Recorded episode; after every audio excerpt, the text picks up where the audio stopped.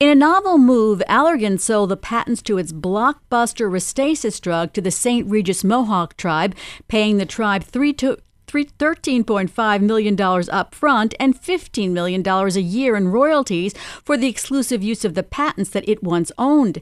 In a federal court case, the judge who is considering whether to allow generic versions of the eye drug questioned whether that sale is a sham that he should disregard.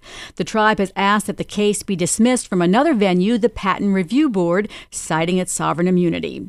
Joining us is Aude Gerspacher, the senior healthcare litigation analyst for Bloomberg Intelligence. Oh, this is a complicated case and seems to be getting more complicated every day. Explain why Allergan made the deal. Yeah, thank you, June.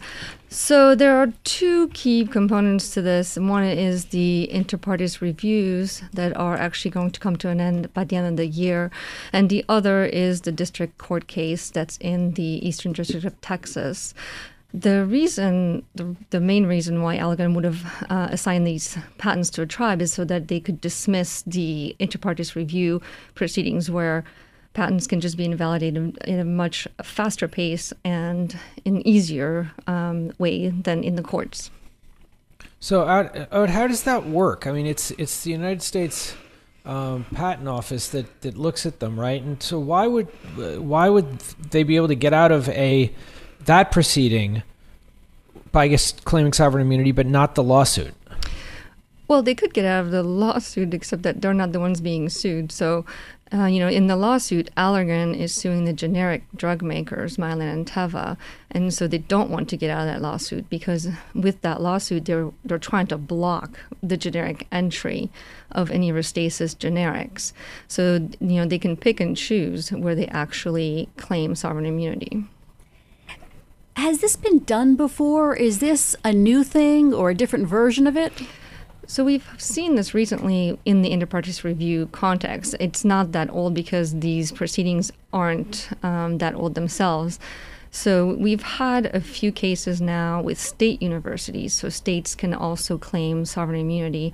We've had uh, three cases um, at the uh, patent office where twice the patent office has dismissed the um, IPRs be, because of sovereign immunity of the state universities. Once it hasn't, and the you know what they're looking at is really um, whether the licensee of these patents, um, whether they're more like an owner or more like a passive licensee. So the the nature of the agreement matters. Well, explain how that would work. How would they go about analyzing that kind of uh, that kind of question? Because that's going to be. Uh, it does seem kind of odd that you'd have a, a tribe sort of taking ownership for only for litigation reasons, essentially. Yeah, that's right. So you know, with the state university, the, the these universities are really just developing these drugs early on, and or you know these technologies, and so they they're the rightful owners, and then they go on and they license to companies. Where in the case of Allergan, you know, this this is really just assigning for the purpose of being able to claim this defense and have these IPRs dismissed.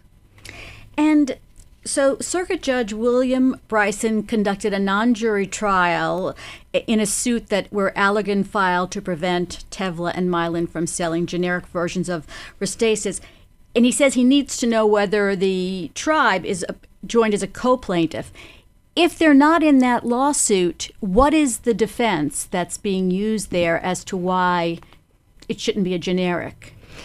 Well, so so the the judge needs to know whether the owner is part of the lawsuit because that's one of the requirements to being able to you know defend your your patent, which is really property. And so the judge is really saying if if you're owners, you need to be part of this lawsuit. Otherwise, you know, this is not a legitimate lawsuit. But if you're if this is just a sham or just you know an illusory kind of agreement, then that's fine. I can just rule. So you know we'll see. Whatever the judge decides there will be interesting because if it if he decides it's just a sham agreement, you know we'll have to see what that means for the um, patent office and how they decide what to do with this, these IPRs. So, but what have they been for the whole week trial? What's what has been the issue? Oh, so the issue is all, uh, in these in these types of cases, it's always the brand drug company suing the generic, right? And so the um, the way that these suits come about is that the generics very early on in the FDA process actually look at these patents that the brand has and say is you know we don't infringe these patents or these patents are invalid. And so the entire trial is is really to decide that is if a generic came on the market, would it infringe patents, or if it does infringe patents, would these patents actually just be invalid? And it sounds like the judge is none too pleased because uh, there's been no appearance of the of the tribe, and the, the trial's over. Yeah, I mean, this is a really interesting timing because everything is already set and done. Now he's got to wrap this up.